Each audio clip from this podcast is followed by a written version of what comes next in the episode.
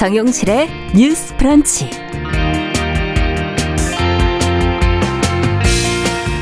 안녕하십니까. 정용실입니다. 아, 고용노동부가 최근에 서울대학교 청소노동자 사망 사건과 관련해 직장 내 괴롭힘이 있었다는 판단을 내렸습니다. 이 사실이 알려진 뒤에 서울대 학내단체에서는 학교의 공식 사과를 촉구하는 그런 목소리도 나왔는데요. 자, 앞으로 어떤 후속 조치들이 필요한지 같이 생각해 보겠습니다.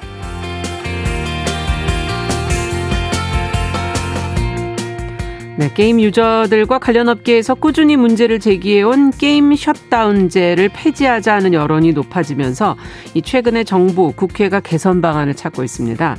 셧다운제는 실효성이 낮지만 청소년을 보호하고 디지털 성범죄를 예방하기 위해 폐지보다는 개선해야 한다 하는 지적도 나오고 있는데요. 자, 다양한 입장과 법 개정 움직임 살펴보고요. 앞으로 어떻게 될지 전망도 한번 해보겠습니다. 8월 2일 화요일, 월요일 정용실의 뉴스 브런치 문을 엽니다.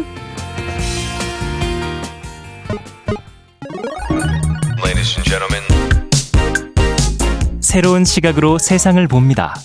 정용실의 뉴스 브런치 뉴스 픽.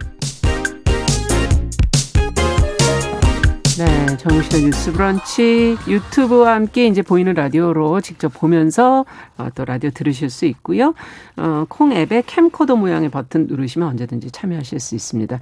유튜브로 지금 한 480분 정도 들어오셨고요. 미무스와님, 아트센터님, 박진호님 들어오셔서 감사드립니다.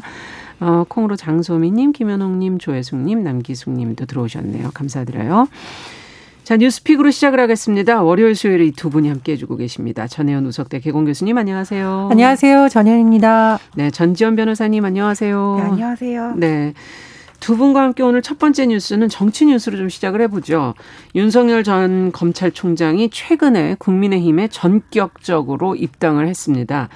입당 직후 이제 여론조사 결과도 나오고 있고 관련된 내용을 오늘 좀 살펴보도록 하죠. 전혜영 교수께서 좀 정리해 주시겠어요? 예, 말씀해 주셨듯이 윤석열 전 검찰총장은 7월 30일 국민의힘에 입당이 됐고요. 네. 이 결과가 반영된 7월 31일 실시된 여론조사 결과가 발표돼서 눈길을 끌고 있습니다. 네. 어, 미래연구소와 세계일보 의뢰로 피에나 리서치가 7월 31일 하루 동안 전국 18세 이상 1,016명에게 조사한 결과고요. 예. 표본 오차 95%의 신뢰 수준 플러스 마이너스 3.1%포인트고 음. 자세한 내용은 중앙선거 여론조사 심의원회 홈페이지 참고하시면 되는데요. 예. 어, 아무래도 관심을 끄는 부분이 차기 대선 후보 적합도겠죠. 그렇죠. 윤석열 전 총장이 35.3%를 기록했고요. 네. 그 뒤를 이어서 더불어민주당의 이재명 경기지사가 23.2%, 그 뒤를 이어 민주당 이낙연 전 대표 16.0%로 집계됐습니다. 네. 그 이외에도요. 쭉 순서를 보면 최재형 전 감사원장이 6.9%, 음. 추미애 전 법무부 장관 3.2%,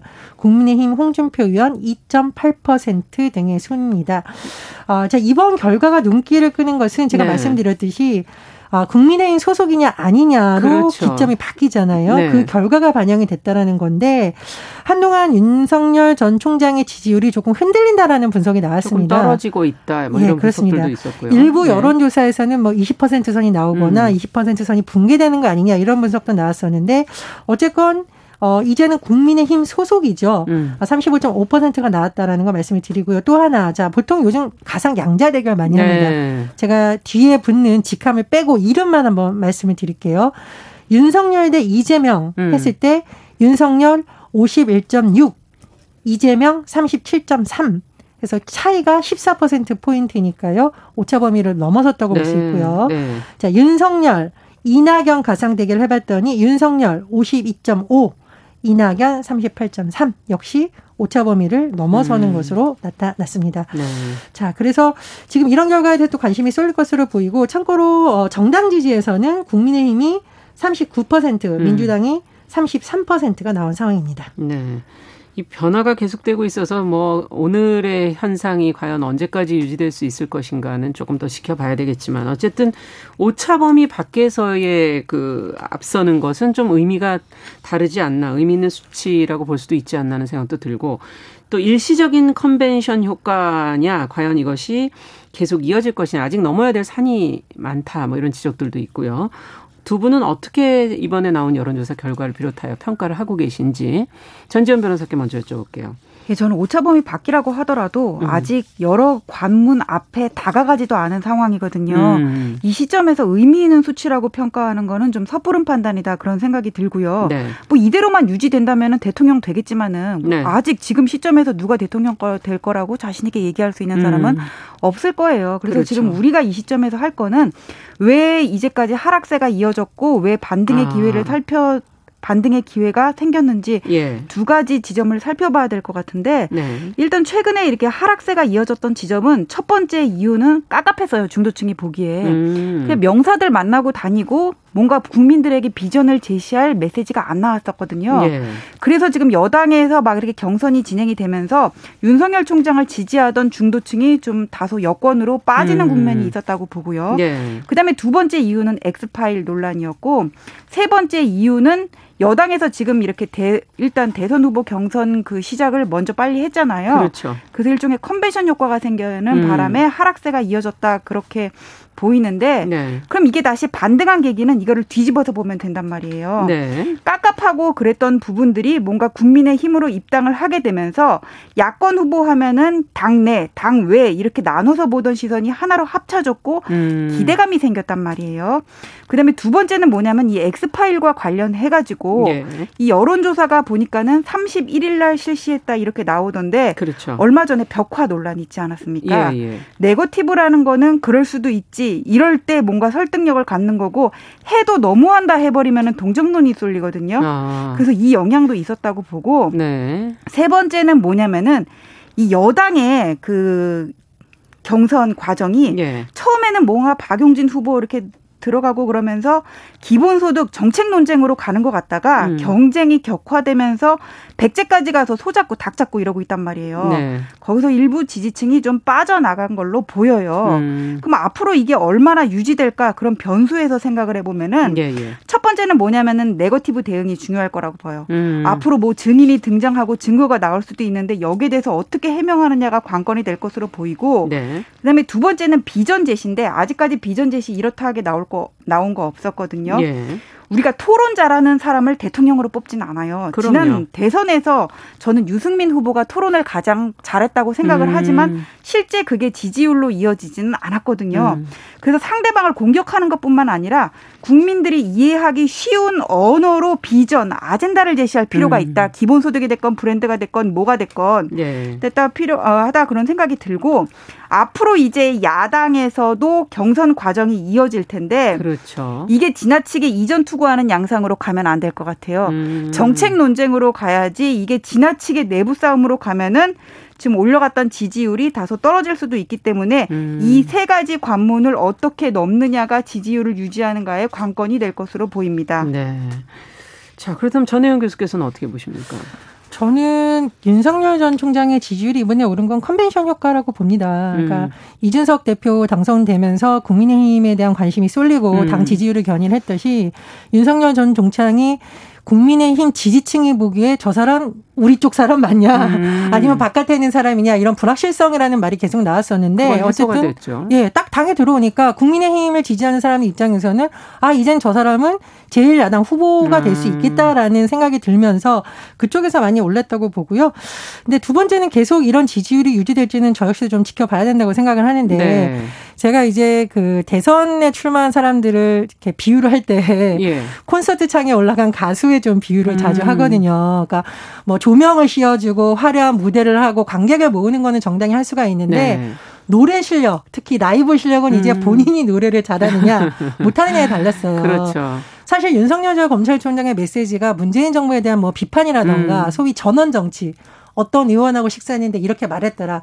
라는 건 당 밖에 있을 때 얘기고 이제 당 안에 들어와서 음. 어, 같은 당내에 있는 예비 후보들 간의 토론이 뭐 TV 방송으로 생중계 된다거나 그렇죠. 당 유튜브를 통해서 나왔을 때는 이제부터는 본인의 몫이거든요. 음. 그래서 이제야말로 제대로 된 검증대에 섰다 이렇게 보고요.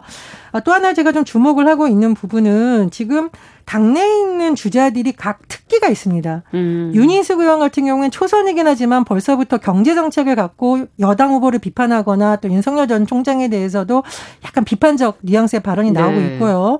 그리고 또 유승민 의원 같은 경우에도 이미 대선 출발하면서 각종 정책을 다듬어왔잖아요. 그러니까 음. 이 부분에 대해서 이제 경제 정책에 대한 검증 피할 수가 없는 부분이고 네. 홍준표 의원은 만만치가 않습니다. 네. 검찰 출신이고요. 당 대표 출신이에요. 그래서 음. 이런 부분에 또 공세 또 여러 가지 측면에서 예를 들면 원희룡 지사도 이제 본격적으로 대선에는 뛰어들었는데 그렇죠. 그렇다면 또 여러 가지 당내에서 이른바 반 윤석열 연대처럼 될 수 있는 국면이 된 거죠. 음. 돌아보면 민주당에서도요. 예비 형성 과정에서 가장 많은 공격을 받은 사람이 이재명, 이재명 지사였죠. 그럼 예. 앞으로도 음. 어떤 검증대에 썼을 때 음. 본인이 원튼 원치 않든 이제 각종 검증대에 음. 대한 그러니까 질문이 나올 텐데 거기에 대해서 본인이 어떤 실력을 보여주냐에 따라서 네. 이 지지율이 올라갈 수도 있고 떨어질 가능성도 있다 이렇게 봅니다. 네. 자, 뭐 어, 앞으로 저희가 좀 더 지켜봐야 되겠지만 하실 얘기가 더 있으시면 한 마디씩 더 듣고 네, 예. 저는 이게 앞으로 정책 경쟁으로 가야 된다고 보는데 예. 지금 야권의 문제는 뭐냐면은 그 아직까지는 뭐 본격적인 경쟁이 안 들어갔으니까는 판단을 하기 섣부를 수 있어요. 그런데 예. 후보자들 간의 차별성이 안 보인다는 거 그렇다면은 우리가 제시하는 그런 대안은 무엇이냐 이런 것들이 아직까지는 음. 부재한 상황이란 말이에요. 오늘 중앙일보 칼럼에서도 비슷한 글이 나왔던 거 제가 아침에 본 기억이 나는데 네. 지금 부동산 정책 문제예요. 그럼 음. 문제다. 그러면 시장주의로 돌아가야 된다. 그런데 그럼 시장주의로 돌아간다는 게 구체적으로 뭘 얘기하는 건지 예. 잘 모르겠어요. 그래서 음. 이런 부분에 관해 가지고 그렇다면 우리가 제시하는 정책은 뭐다. 이런 부분이 확실히 나와줘야지 음. 국민들이 그거를 보고 지지를 하는 거지. 그냥 이런 식으로 무조건 시장주의로 돌아간다 이렇게 비판만 하는 식으로는 중도층을 확실히 끌어들일 수가 없단 말이에요. 이번 네. 대선은 확실히 51대 49의 싸움이기 때문에 이게 막판까지 한 치 앞을 가릴 수가 없는데 그 구체적인 정책에 관해 가지고는 뭔가 이렇게 뿌옇고 확신을 기대감을 줄 수가 음. 없다면은 이거는 불안할 수밖에 없다 그런 생각이 들고 그다음에 이게 사회적인 약자의 문제인데 무조건 노조 편만 들으라는 얘기가 아니라 네. 그 전통적으로 보수는 약자에 대한 배려에 조금 더 인색하지 않았냐 그런 음. 그 정서가 있는 거 사실이거든요. 네. 그럼 열악한 지위, 열악한 환경에서 일하는 노동자들 어떻게 보호할 것인지, 음. 그다음에 노인 빈곤 어떻게 해결할 것인지 이런 부분에 관해서 여성이 됐건 뭐 누가 됐건 사회적인 약자에 관한 부분을 우리는 어떻게 보듬고 갈 것인가에 음. 대한 대안이 확실히 나와줘야 된다 그런 생각이 듭니다. 네, 그 동안에 보수가 해오지 않았던 부분이라 할지라도 사회적 약자에 대한 배는 시대적으로 요구되어지는 부분이다 이런 이제까지 뭐 시장주의로만 다 통했으면 그렇죠. 이제는 좀 그 패러다임을 달리 가져가야 네. 될것 같아요. 차별성을 그럼 어디다 둘 것이냐 참 숙제인데요. 어떻게 과연 어, 잡아갈지 전혜영 교수께서는 또 더 어떻게 보시는지요? 예, 뭐 전재현 의 의견에 공감을 하고요. 조금 더 붙이자면은 최근에 음. 전 최재형 전 감사원장이 어, 최저임금 발언하면서 뭐 지역별 차등 이런 발언이 굉장히 논란이 됐어요. 네. 아, 그런 부분이라던가 윤석열 전 총장이 주 120시간 발언. 예. 사실 이제까지는 내 진위를 언론이 왜곡했다 이렇게 주장을 했는데요. 음. 앞으로 토론 과정에서 이렇게 하면 안 되거든요. 그렇죠. 왜곡을 못할 정도로 명확한 메시지가 나와야 되는 거고 음. 지금 뭐 우리 사회를 둘러싼 여러 가지 문제가 많잖아요. 보수 예. 진보를 예. 넘어서 기후 변화라든가 여러 가지 문제 많은데 음. 윤석열 전 총장이 뭐 탄소 중립, 탄소 중심 뭐 이렇게 논란에 휘말리거나 이런 것은 앞으로는 더 이상 아마추어라는 변명이 통하지 음. 않습니다. 그래서 당에 들어온 만큼 보다 정제되고 실현 가능한 정책을 보여주는 과제는 여전히 남아 있다. 아 근데 잠깐만 이거 주 네. 120시간은요. 주 120시간 일을 하라가 아니라 일을 했어도 다음에 푹 쉬면 된다 이렇게 말하는 과정에서 나왔던 거고 이 지역별 차등 적용 같은 경우에는 정부에서도 검토를 한 적이 있는데 우리나라에서는 이게 과정 적절할 것인지 여기에 관해서 반론이 많았던 걸로 되거든요. 그래서 이렇게 가자는 게 아니라 이런 것도 검토해 볼 수 있다 그런 식의 발언이었기 때문에 그거 하나를 가고 하는 거는 뭐 비판을 하는 거는 좀 말꼬리 잡고 늘어지는 게 아닌가 그런 생각이 네, 근데 듭니다. 윤석열 전 총장이 요구 하나만 실수를 한 건 아니고요.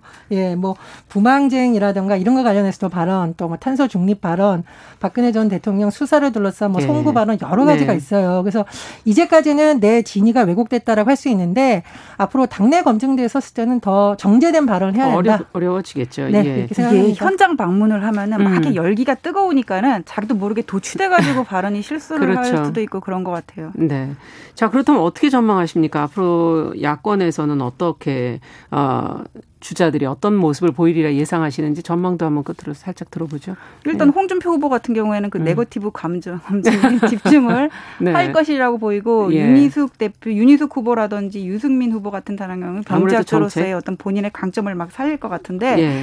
유승민 후보 저번에 봤지만은 확실히 이분이 똑똑하시다, 소론을 잘하신다 그런 분을 아는데 네. 좀 국민이 이해하기 쉬운 그런 용어로 뭔가 이렇게 정치를 와닿게. 하는 데는 좀 와닿게 하는 거는 좀 예. 미숙하다는 예. 생각이 들었었거든요. 음. 그래서 그런 점을 좀 보완을 하셔야 될 것 같습니다. 네. 어떻게 보십니까, 저는? 저는 이 요즘 누가 음. 누구 지지했다 이거 맨날 뉴스에 나오잖아요. 예. 근데 여론조사 100% 방신의 예비 경선을 하기 때문에 사실 뭐 어느 의원이 지지 선언했다 이게 얼마나 큰 영향이 있을지는 모르겠고 그렇죠. 오히려 이제 여론의 동향이 어떻게 돌아가냐 굉장히 중요할 것 같습니다. 네. 그래서 윤석열 전 총장이 지금 뭐 청년들과의 간담회라던가 뭐 초선 의원들과의 만남을 부쩍 늘리고 있는데 예, 예. 어 물론 중요해요. 그런데 이제 어떤 비전을 보여주느냐가 굉장히 또 대중들의 관심사이거든요. 음. 어, 그런 부분 좀 더 지켜봐야겠습니다. 네. 자, 두 번째 뉴스로 좀 가보도록 하죠. 지금 앞서 말씀드렸던 서울대학교 청소노동자가 휴게실에서 숨진 사건 저희가 한번 다뤘었는데 이와 관련해서 노조가 이제 직장 내 괴롭힘이 있었다는 주장을 해서 한 번 또 전해드렸거든요. 어, 고용노동부가 결국은 괴롭힘 사실이 있었다 이런 판단을 했다고 하는데 관련 내용 저희가 살펴보고 이야기 좀 나눠보죠. 전지현 변호사께서 좀 정리해 주시죠. 예, 그 지난달 6월 26일 날 서울대 기숙사에 있는 청소 노동자가 휴게실에서 숨지는 사건이 있었습니다. 네. 이분은 이제 50대 여성이었어요. 근데 이분의 사망과 관련해 가지고는 이제 사인은 그때 심근경색으로 나왔었는데 예. 유족들의 주장에 따르면은 학교에서 이 청소 노동자들에게 영어로 시험을 보게 했다는 거예요. 네. 영어로 시험을 보면서 건물 이름을 영어로 써봐라 이렇게 시험을 보고 또 그 성적을 사람들 다 있는 데서 공개를 했다는 겁니다. 네. 저도 학교 다닐 때 이제 시험을 잘 보면은 몰라도 못 보면은 이게 벽보에 붙이고 하는 게 엄청 싫었었고 선생님을 원망하기도 했고 예 그랬었어요. 근데 이 부분에 관해서는 이제 서울대 측과 유족들의 주장이 좀 엇갈리는 부분들이 있었어요. 네. 그리고 또 하나는 뭐냐면은 이 청소 노동자들한테 이 책임자가 그 복장을 준수하게 하라고 요구를 했다는 건데 예. 뭐 책임자 입장에서 깔끔한 복장을 하고 다녀라 이런 얘기는 할 수 있을 것 같은데 이게 회의 때 무슨 복장 규정을 깔끔하게 준수를 하라고 얘기를 하는데 이게 어떤 근거가 있었던 것도 아니고요. 그리고 잘 입고 온 사람들한테 다 같이 박수 이러면서 통과 그렇게 얘기를 했다는 음. 거예요. 그러면 통과가 되지 못한 사람들은 모멸감을 느낄 수밖에 없고 청소 노동자는 청소를 잘하면 되는데 뭔가 근무 실태를 관리하는 것도 아니고 네. 복장을 네. 가지고 왜 통과 비통과를 얘기하고 박수를 쳐야 되는지 그 부분에 대해서도 업무나 업무와는 관련성이 없는 부분이잖아요. 네. 근로기준법에 보면은 업무의 적정 범위를 넘어서 신체적 정신적으로 스트레스를 주는 거는 직장 내 괴롭힘이다 그렇게 규정을 하고 음. 있거든요. 음. 그래서 이 부분과 관련해 가지고는 이게 사회적인 문제로 파장이 커지다 보니까는 음. 고용노동부에서 조사에 나섰었는데 조사 결과 어떻게 되냐면은 직장 내 괴롭힘이 맞다 이렇게 돼 있었어요. 예. 이렇게 시험을 보거나 그다음에 복장 규정을 준수하라 그러고 통과 비통과하면서 모멸감을 준 게 맞았다 지금 이렇게 발표가 나오고 있습니다. 네. 자, 이제 개선을 위해서 지도를 고용노동부가 했고 지금 서울대 내 학생 모임에서는 또 학교 측의 사과를 촉구하기도 했는데 과연 어떤 후속 조치가 나와야 이 문제가 제대로 잘 매듭이 지어진다고 보시는지 두 분께서 좀 보완해야 될 내용, 덧붙일 내용들이 있다면 좀 지적을 해 주시죠. 음, 민주노총에서 필기 시험지를 공개했는데요. 저는 보고 좀 깜짝 놀랐습니다. 건물 명칭을 영어와 한자로 쓰라. 이거 사실 음. 저도 못 쓸것 예. 같아요. 못 쓰는 것도 문제이겠지만 그거를 다른 사람 앞에서 공개했다 했을 때 과연 네. 이것이 청소 노동하는 거고 무슨 업무 영역이며 음. 그리고 안전 문제와 관련된 것도 아니고 좀 굉장히 좀 당황했고요. 예. 현재 속해 있는 조직이 개간한 연도는 언제인가?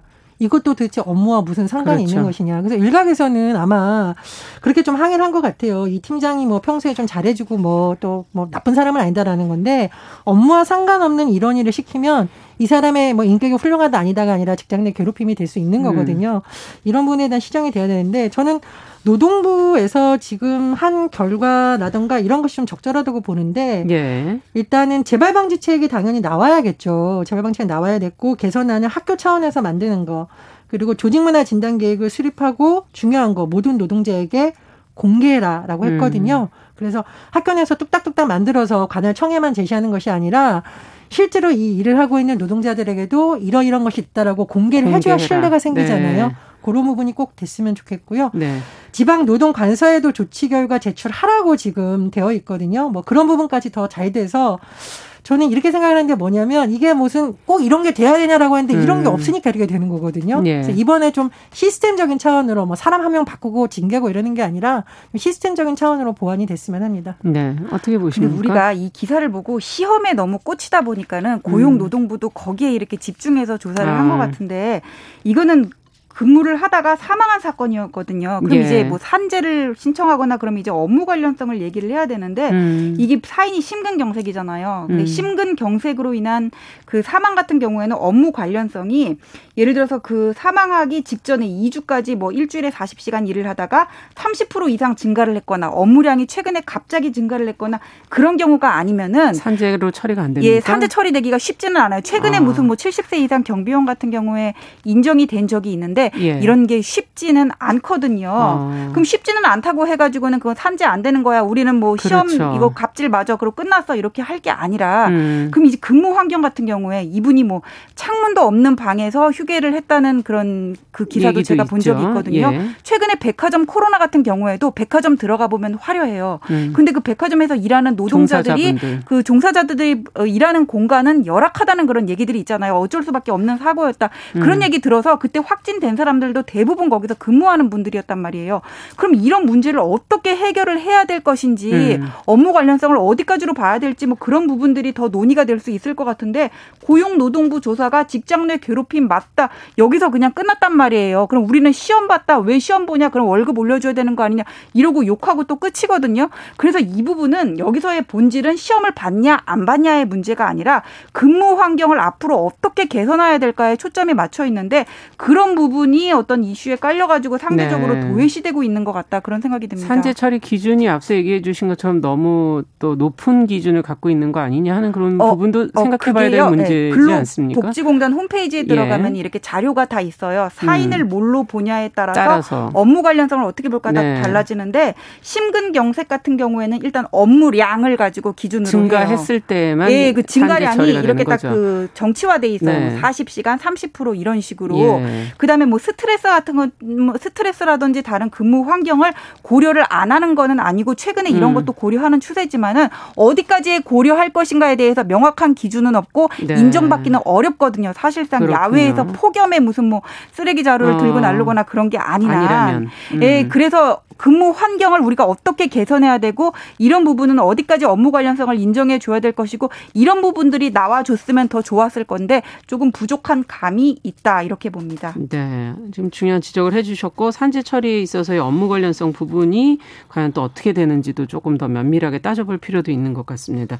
전혜영 교수께서도 좀 더 얘기를 덧붙여 주시죠. 최근에 이게 음. 뭐 법적인 영역에서 다툼이 일기도 하고 법적인 영역을 넘어서 노사 협의로 되는 부분들 중에 하나가 제가 유미미하게 본 것이 택배 노동라든가 여러 가지 물건 나르는 노동자들을 위해서 상자에 끈을 달아준다던가 네. 손이 들어갈 수 있도록 홈을 파주는 거였잖아요. 음. 그게 굉장히 작은 것 같지만 허리에 들어가는 부담을 훨씬 줄일 수 있는 방안이기 그럼요. 때문에 대형마트에서도 하고 일부 배송업체에서도 음. 시도한다라는 것을 봤습니다. 그래서 꼭 소송까지 뭐 가야만 고쳐지는 경우도 있지만 음. 이런 식으로 자꾸 협의를 통해서 개선할 부분이 있다면 노동자들이 신체적으로 정신적으로 가는 부담을 훨씬 줄여줄 수 있지 않을까 그런 생각이 듭니다. 네, 협의를 통한 현실적인 근무 개선도 같이 병행돼야 된다라는 지적해 주셨고요. 끝으로 전지현 변호사께서 더 붙일 말씀이 있으면. 그 앞으로 이제 대선 전망하셨는데요. 네. 대선 그 정책의 어떤 기본적인 거는 우리가 잘 살 수 있는 나라, 안전하게 살 수 있는 나라가 돼야 될 것 같고 네. 이거는 누구나 잘 살 수 있는 나라가 돼야 되거든요. 그럼요. 그리고 제가 아까 보수 정당에서 상대적으로 어떤 약자에 대한 관심이 부족했다는 부분을 지적을 했는데 네. 이것과 관련해서 왜 정치인들이 여기에 찾아가냐에 관해서 비판도 있었어요. 사실 음. 민주당 의원들이 여기 갔지만은 또 국민의힘 의원들은 한 명도 여기 안 갔단 말이에요. 네. 그러니까 이런 부분에 대해 다 같이 좀 더 관심을 가지고 근무 환경을 어떻게 개선해야 될지를 논의를 해야 되겠다 좀 그런 생각. 생각이 듭니다. 아니 부동산이 정책의 전부가 돼서는 음. 안 돼요. 누군가 이렇게 힘들게 일하는 약자도 있다는 거 국민의힘 당사도 지금 청소 노동자들이 청소를 하니까 깨끗해지는 거 아니겠어요? 그럼요. 그래서 내 주변에 있는 어떤 사회적인 약자에 대한 관심을 좀 가져줬으면 좋겠다 그런 생각이 듭니다. 네, 알겠습니다. 오늘 뉴스픽 두 분 말씀 여기까지 듣겠습니다. 전지현 변호사, 전혜연 우석대 개공 교수 두 분과 함께했습니다. 감사합니다. 감사합니다. 감사합니다. 정영실의 뉴스 브런치 듣고 계신 지금 시각 10시 30분이고요. 라디오 정보센터 뉴스 듣고 오죠. 서울시의회 더불어민주당은 김연아 서울주택도시공사 사장 후보자가 다주택 보유 논란으로 자진 사퇴한 데 대해 사필 규정이라고 밝혔습니다. 경찰이 지난달 3일 서울 도심에서 대규모 집회를 주도한 양경수 민주노총 위원장을 모레 조사하기로 했습니다. 해병대의 한 지휘관이 사격장에서 사대 앞쪽 구덩이에 인원을 배치하고 시험 사격을 했다는 주장이 제기됐습니다. 미국 제약업체 화이자와 모더나가 유럽연합에 공급하는 코로나19 백신 가격을 인상했습니다. 지금까지 라디오 정보센터 조진주였습니다.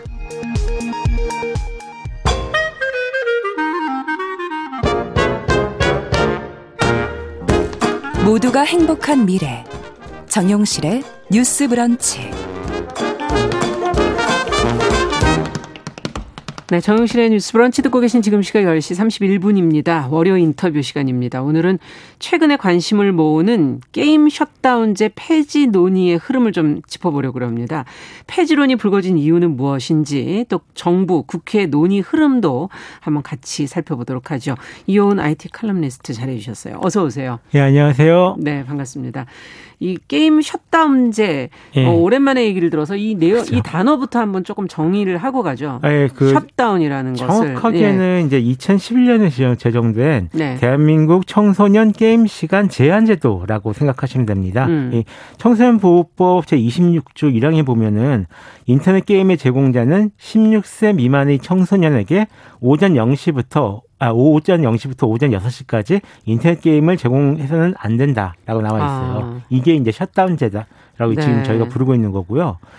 이게 만들어진 게는 한 2011년부터 만들어졌는데 실제 이걸 만들어야 된다는 논의는 한 2004년 정도부터 이제 있었던 예전부터. 걸로 알고 있고 네. 그리고 당시만 해도 뭐 스타크래프트니 디아블로니 맞아요. 이러면서 이 밤새 인터넷 게임을 하다가 사망 사고도 네, 있었고 네, 좀또 게임 중독으로 안 좋은 일들이 벌어졌었고요. 네. 그래 가지고 이제 생긴 법인데 음. 이제 만들어진 다음에는 이제 사실상 크게 문제가 됐던 적은 없습니다. 다른 이유가 음. 아니라요. 네. 예, 이때서부터 이미 2011년이잖아요. 예. 이후로 지금 모바일 게임으로 흐름이 다 넘어가는데 아. 모바일 게임 쪽에는 이 법이 적용이 안 됩니다.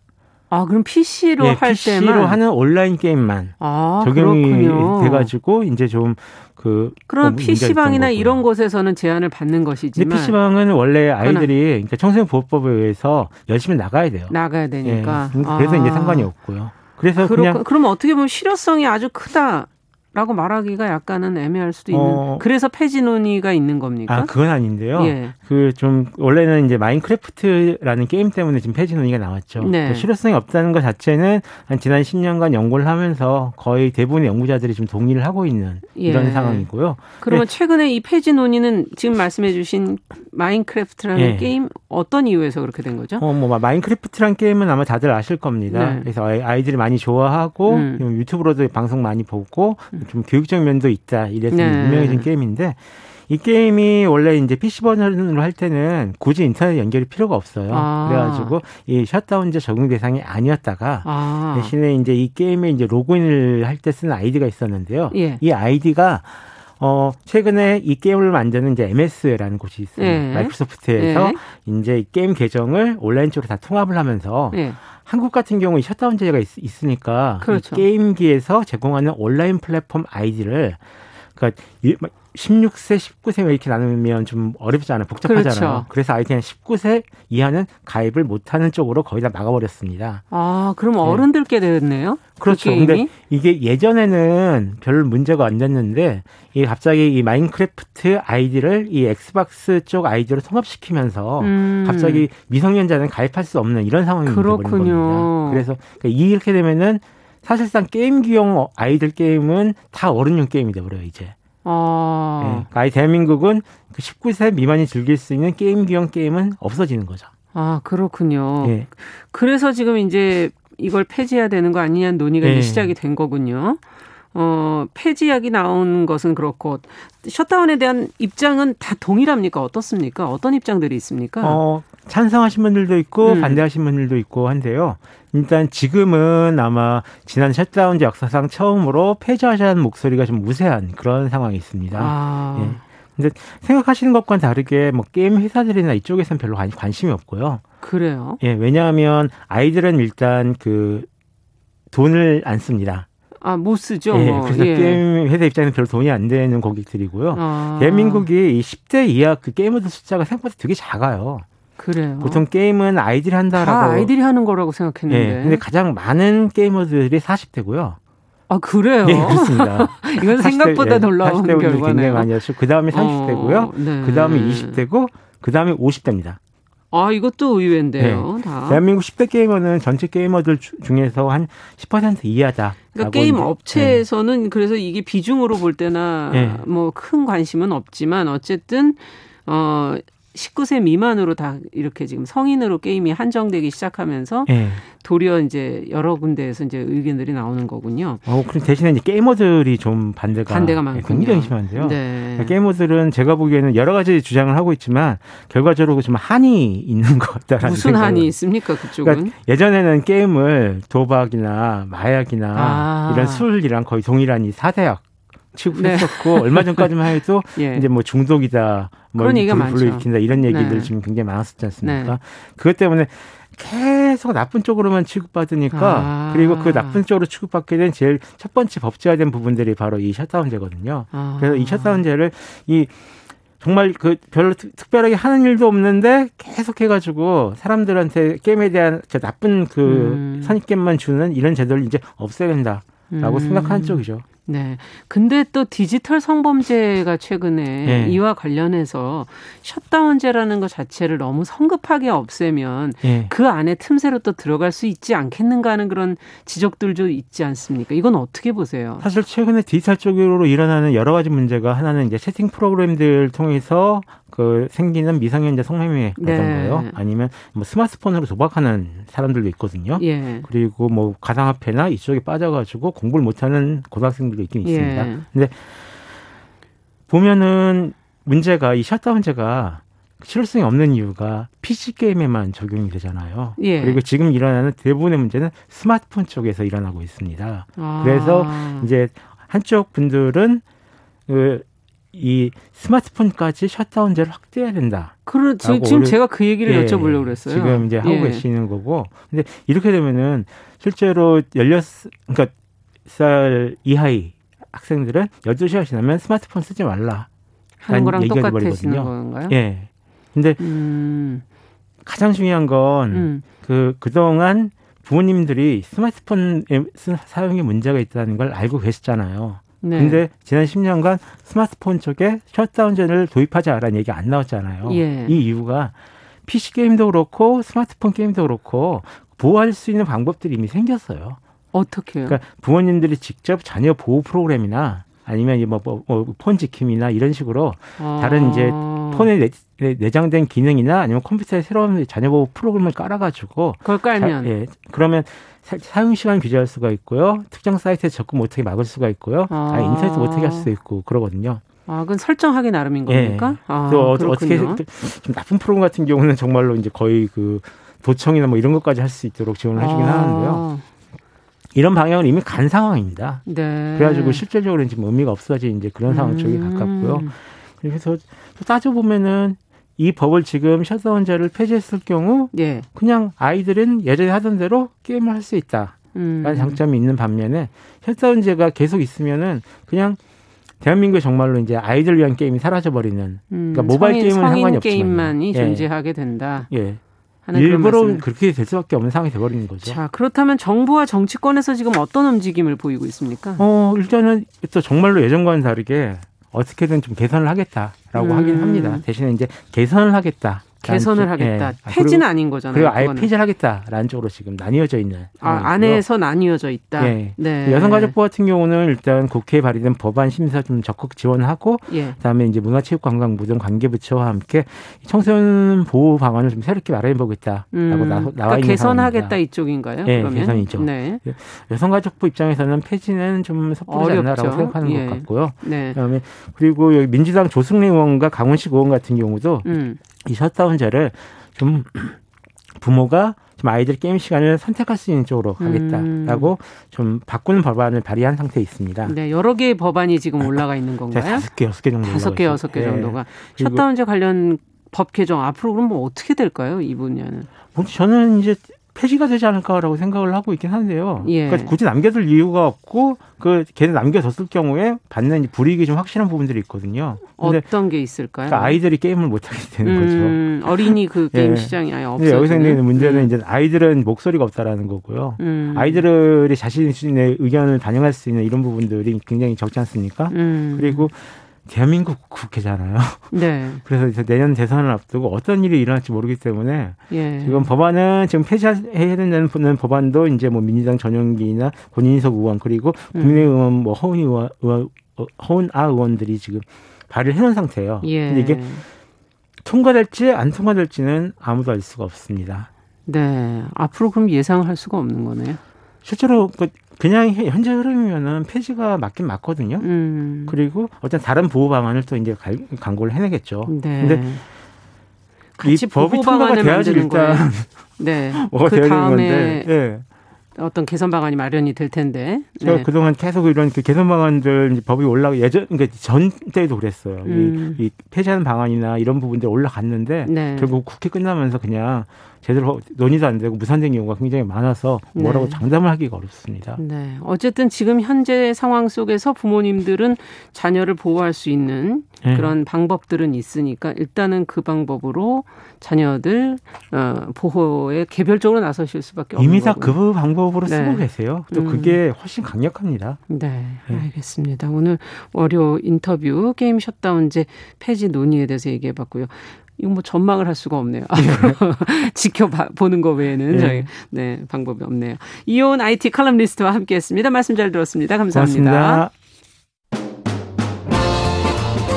여러분은 지금 KBS 1라디오 정용실의 뉴스 브런치와 함께하고 계십니다.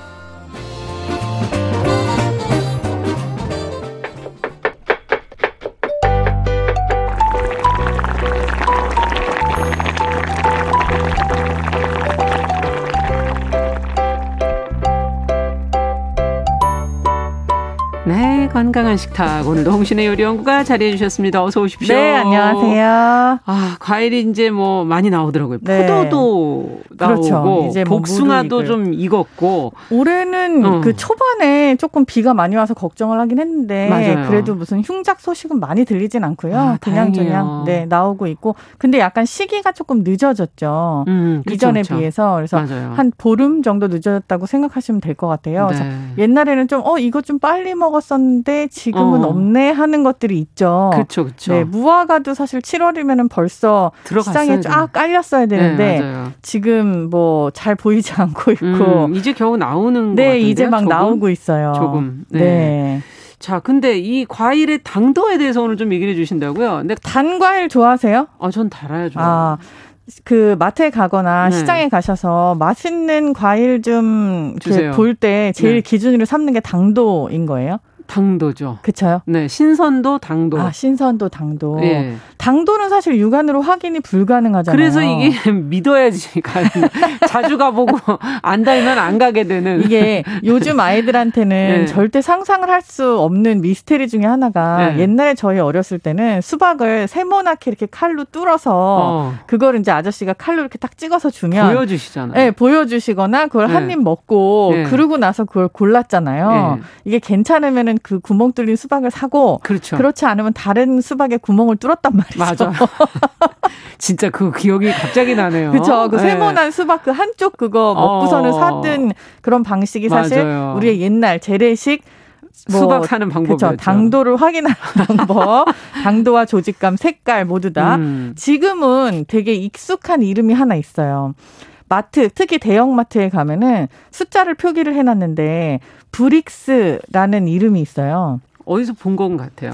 그렇죠. 뭐 참외라든지 네. 복숭아라든지 네. 특히 뭐 수박 같은 거 옆에 맞아요. 모모 브릭스 이상 브릭스, 이렇게. 되어 있거든요. 뭔 말인지는 몰랐어요. 그렇죠. 근데 이게 숫자가 높을수록 단 거구나라고 하는 걸 약간 은연중에 음. 인지를 하고 계실 거예요. 음. 그래서 그 브릭스 숫자가 좀 높은 걸로 살려고 하시는 분들이 음. 대부분인데 이 브릭스라는 것 자체가 당도를 표현하는 숫자 그 명칭이에요. 아. 원래는 이 브릭스가 아돌프 브릭스. 라고 해갖고 독일 사람인데 네. 이 사람이 이제 이 계량을 만들었다고 해요. 아. 그래갖고 그 사람 이름을 따서 왜 우리 옛날에도 한번 매운 맛도 한번 했었잖아요. 예, 그렇죠. 네, 스코빌 지수. 네, 맞아요. 똑같이 이것도 이 사람이 요걸 이름을 붙여가지고 브릭스. 네, 100g당 그러니까 음. 그뭐 수박이 면 수박, 뭐 과일도 그렇지만 사실 어떻게 보면은 우리 그 뭐죠 당뇨 음. 그거 계산하는 것도 아, 네. 당 지수잖아요. 그렇죠. 근데 이건 조금 다른 문제지만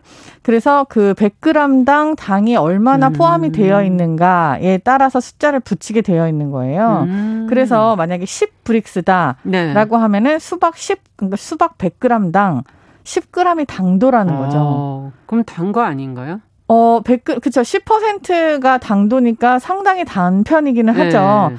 근데 요즘에 마트에 가서 수박 어느 정도를 사야 되나 그러면 본적 있으세요? 아 자세히 기억이 안 나요. 어, 저 어렸을 때는 네. 뭐 당연히 브릭스라는 단어가 없었고요. 네. 그리고 제가 이제 누누이 말씀드리지만 저는 40대 후반. 아, 저도. 아, 자꾸 나이 좀 그만 얘기하세요. 아니, 왜냐하면 이제 이게 몇십 년대다라고까지 어. 거슬러 올라가야 되는데 이게 뭐 1980년대 이렇게 하면 약간 와닿지가 않더라고요. 그러니까. 근데 저는 지금도 가서 브릭스는 안 보고 계속 통을 두드리고 있어요. 근데 그쵸. 우리 때는 그 세모나게 잘라서 먹어보던 때니까요. 네, 그때는 아저씨들이 이렇게 두드리면 소리가 다르다고. 소리가 낮은 걸로 네. 사라고 이런 얘기 했었잖아요. 했었잖아요. 그래서 제가 두드리는 거 보고도 요즘 아이들은 신기해 하던데 그 옆에 다 써 있다는 거예요. 브릭스가. 아, 대부분의 참. 수박은 11브릭스 이상이라고 써 있고 아, 포도 같은 경우에는 13브릭스 이상 이렇게 써 어, 있대요. 어, 포도가 좀 더 달죠. 맞아요. 네, 근데 네. 이 브릭스가 도대체 감이 안 와서 뭘 사야 되냐 이런 질문을 진짜 많이 하는 거죠. 네. 근데 제가 말씀드린 것처럼 약간 저 어렸을 때는 네. 브릭스라는 네. 단어가 처음 나왔을 때는 한 자리 숫자가 진짜 많았어요. 아, 그랬나요? 네, 8, 9, 이 정도. 아. 이 정도 되면은 달다라고 생각을 하는 게 되게 많았었는데. 자꾸 더 달아야지 달게 느껴지죠? 점점 더 달게 진화를 야, 하고 있는 나중에 것 같아요. 그러면 얼마나 달아질까? 또 지금 네. 가만히 보시면은 제가 수박은 이제 10일, 10일? 말씀드렸지만. 포도는 13? 그죠. 네. 포도 13. 우리가 흔히 조금 돈을 더 주고 사는 양구 수박이라고 하는 거 요즘에 많이 나와요. 어. 겉에가 약간 거무스름한 아, 네. 조금 더 달다구로 하죠. 네. 이거는 무조건 13, 14 이상이 나온대요. 아, 수박인데. 네, 재배 방식에 따라서 약간 당도를 조금 높이는 방식을 채택을 아. 하고 있는 건데 무등산 수박이 얼마나 나올 것 같으세요? 그게 달았는데 옛날에 엄청 달죠 정말 네. 설탕 수박이라고 맞아요. 얘기하잖아요. 안에가 이렇게 허옇게? 이렇게 돼 있잖아요. 이게 이제 13, 14, 15가 나오는 수박들이에요. 또 굉장히 잘 키운 거는 18까지도 나온다고 해요. 네. 포도가 18이 나오면 되게 단 포도예요. 그렇겠죠. 네, 샤인 머스켓 정도가 굉장히 최상급 당도를 가지고 있다라고 음. 하면 18 정도가 나오고요. 아. 복숭아 우리가 진짜 달달하고 얘기하잖아요. 꿀, 이게 물 떨어지면서 네, 꿀 떨어지는 네, 거 네. 이런 것들이 한 14, 15 정도예요. 음. 그리고 뭐 망고라든지 멜론 같은 그건 것도 진짜 달지 않아요? 그 정말 달잖아요. 망고. 이것도 한 15 정도 나오는 거고 15. 그리고 멜론 같은 경우에 정말 초고당도라고 음. 얘기하는 것들이 18까지도 나오는 것들이 있어요. 야. 그래서 이렇게 보면은 한 20 넘는 게 없지 않나라고 싶은데 그러네요. 의외로 엄청나게 이 브릭스가 많이 나오는 게 있는데 과일이 아닌데요. 우리가 흔히 뭐죠? 맵다고 알려져 있는 마늘. 마늘에 브릭스가 나온다고요? 마늘이 30 이상이 나옵니다. 진짜요? 네. 그래서 이 말씀을 드리고 싶은 거예요. 과일 단 거 많이 찾으시잖아요. 음. 브릭스만 믿고 사셔도 사실 그렇게 달다고 느껴지지 않는 경우들이 꽤 있는 거예요. 음. 이게 모든 게 다 맞춰줘야 돼요. 어떻게 신맛, 되느냐. 그렇죠. 신맛, 뭐 염도라든지 그렇죠. 염도가 같이 있어야 돼요. 그렇죠. 그리고 그래서 수박에다 뭐 소금을 뿌려 먹기도 하고 토마토도 마찬가지고 음. 그리고 우리가 대추야자라고 알고 있는 거 있잖아요. 그 진짜 단데. 네, 그런 게 한 65가 나와요. 아. 근데 이 정도가 돼도 우리가 진짜 달다라고 하는 게 과일이랑 비교할 정도잖아요. 아. 그래서 이게 신몇하고는 비교도 안 되는 숫자인데도. 그러네요. 그래서 이게 브릭스만 가지고 과일을 판단하기가 음. 조금 애매해요. 신맛하고 나머지가 다 그러고 맞춰줘야. 보니까 수박도 그냥 너무 달기만 한 것보다는 음. 좀 물이 많으면서 달아야지. 그리고 약간 조직감이 조금 있는 게더 그렇죠. 달다고 느껴 질 거예요. 네, 이게 맞아요. 먹었는데 그냥 흐물 네. 그러면 이거는 단 게 아니라 어 이거 뭐지? 기분이 나쁘죠. 그렇죠. 약간 상한 건가? 네. 너무 달아도 이런 느낌이 그리고 드는데. 물이 너무 없어도 그렇죠. 좀 퍽퍽하니 답답하고 그쵸, 수분기가 예. 없으면 좀 지금 그렇죠. 저희가 그 수박의 사, 어, 삼각형으로 잘라가지고 한다는 걸 올렸더니 미모스님이 네. 너무 아이고 배야 너무 옛날 얘기죠. 네 옛날 얘기 저희가 좀 한 것 같네요. 네. 근데 이게 광 이 당도를 높이는 재배법이 아까 있다. 음. 이런 얘기 잠깐 스쳐가면서 하셨어요. 뭐 제가 이제 직접 길러보지를 많이 않아서 음. 많이 길러보질 않아서 많이 다 말씀드릴 수는 없지만 음. 일조량하고 당도하고의 관계는 항상 똑같이 아, 간다고 보시면 돼요. 일조량. 그래서 비가 많이 오고 장마가 길었을 때 작년에 네. 과일이 귀했고 맞아요. 단 과일이 없고 어. 달수록 더 비쌌고 이게 이렇게 가는 거거든요. 음. 근데 올해 같은 경우에는 비가 초반에 좀 오긴 왔지만 음. 지금 이제 과일 농사에 영향을 줄 만큼 그렇게 비가 많이 맞아요. 오진 또 않았어요. 이번엔 괜찮겠군요. 네, 이번에는 당도가 괜찮지만 수확량 자체에 약간 문제가 있을 수도 있어요. 아. 지금 너무 덥기 때문에. 그래서 이래서 조금 더 늦어지고 뭐든지 음. 수확이 그리고 그 늦어진 것들이 더 다냐 그건 조금 더 두고 봐야지 알 수 있는 거죠. 그러면 집에 가지고 오셔서 또 어떻게 보관하느냐에 음. 따라 달라질 수 있나요? 맞습니다. 음. 마늘 같은 경우에 제가 아까 브릭스가 30이 나온다고 했는데 음. 우리가 그걸 먹었을 때 달다는 느낌을 전혀 안 받고 네, 전혀. 구워 먹었을 때 조금 달달한 아, 그런 느낌이 있잖아요. 네. 이런 거랑 마찬가지로 뭐 뒤에 가지고 와서 바나나도 우리 지난번에 방송한 음. 것처럼 후숙을 할 수 있는 맞아. 과일이나 채소 채소가 따로 있고 그리고 그렇지 못한 것들이 있어요. 음. 근데 귤 같은 거요. 귤이나 뭐 한라봉, 뭐 음. 레드향, 천혜향 네. 이런 귤 종류들이 산도가 한 1%대가 나오거든요. 예. 그런데 거기에서 0.06 그 싸움으로 이게 시고 달구가 약간 좌우가 돼요. 아. 그래서 이런 것들은 가지고 오셔서 음. 그냥 놔두면은 당도가 조금씩 올라가거든요. 아, 산도는 아, 오히려 네 그냥 그대로인데도 불구하고 음. 조금 더 달게 먹을 수가 있고 음. 냉장고에 넣으시면 당도가 떨어져요. 어, 시원해야 되는데 근데 더워서. 그렇죠. 근데 이제 잠깐 예. 그래서 넣어놨다가 시원하게 먹을 수는 있지만 아. 냉장고에 아예 보관을 하시면 당도가 떨어지는 것들이 뭐 토마토도 그렇고 어. 냉장고 안에서 조금 어 익지를 못하는군요. 냉해 같은 거를 입는 이런 아. 것들이 있고 바나나는 완전 상해 버리고요. 그렇죠. 그런데 그냥 가지고 와서 먹을 때 더 좋다 하는 거 대부분의 과일이 음. 놔뒀다가 하루 이틀 그렇게 놔뒀다 먹으면 훨씬 더 당도가 음. 높아진다는 거. 바로 넣지 마시고 그러니까 하루 이틀은 조금 놔뒀다. 예, 네. 너무 상하기 전에 일단. 그렇죠. 그리고 네, 이거를 쌓아 놓으시면 서로 살이 부딪히면 그건 또 상해요. 네. 그렇기 때문에 그걸 따로, 뚝뚝 따로. 떨어뜨려서 놓는 게 중요합니다. 네. 요즘 과일 파시는 분들이 맛있는 과일을 골라달라 이렇게 얘기하면 놀란다 그러시더라고요. 당황한다. 네, 굉장히 힘들어 하시죠. 왜냐하면 되게 네. 옛날에는 그냥 획일적으로 모양이 예쁘고 네. 당도가 높으면 다 사람들이 좋다고 하고 사갔어요. 음. 근데 지금은 입맛이 너무 다양하고 개성 존중 시대. 아. 그리고 당도라는 것 자체가 이제 사람들이 인식을 하고 있는 거예요. 너무 달기만 해도 이게 맛의 밸런스가 안 맞는다. 그렇죠. 약간 새콤 달콤하면서 조직감도 있는 과일로 골라주세요. 이렇게 얘기를 하시면 솔직히 파는 사람 입장에서는 그걸 먼저 다 팔고 나면은 그 다음에는 남은 거는 다 어떻게 해요? 그러네. 그래서 뭐 어디에다가? 맞춰서 골라드려야 음. 될지 잘 모르겠다 이런 음. 말씀들을 많이 하시더라고요. 그러면 내 입맛에 맞는 걸 내가 알아야 그렇죠. 될 텐데 네. 소비자가 어떻게 뭐 본인의 취향을 과일별로 가지고 있는 게 중요해요. 아. 그래서 생산자를 한번 기억하시는 것도 생산자 네, 되게 좋은 방법이에요. 이름이 요즘에 좀 써 있고 뭐 그리고 연락처도 써 있고 그렇긴 하더라고요. 요즘엔 다 생산 이력제가 되어 있어서 네. 뭐 요즘 이제 황도가 좀 나와요. 예. 근데 황도 같은 경우에 크기가 크고 음. 그렇게 하고 물이 이렇게 적당히 있으면서 당도 그렇죠. 산도가 다 받쳐주는 게 맛있잖아요. 네. 조직감도 아주 중요하고. 근데 이 먹었을 때, 어 이거 진짜 맛있네 하고 보면은 껍데기에 생산자하고 농장이 음. 있어요. 그거를 기억을 하시고 그대로 그냥 주문을 하시면은 아. 그분이 기르는 방식, 그 땅, 그 작물하고 저하고 맞는다는 거죠. 아. 그래서 본인이 원하는 그런 과일을 조금 찾아서 기억을 하고 드시는 게 방법이고 그러네요. 취향을 찾아가시는 방법 중에 하나가 무조건 잘생긴 거, 좋은 거, 큰 거가 다 맛있다는 그런 선입견을 약간 버리셔야 네. 돼요. 옛날에는 크게 키운 과일이 당도가 높고 맛있었어요. 왜냐하면 예. 오래 매달려 있었으니까 그렇죠. 햇빛도 많이 받고 그때까지 그렇죠. 근데 지금은 종자가 너무 다양하기 때문에 어. 이 공식이 꼭 다 성립이 되진 않아요. 어, 음. 그렇군요. 자신의 취향을 정확하게 좀 알아서 기억을 해두셔야지 제대로 골라 드실 수 맞습니다. 있는 거군요.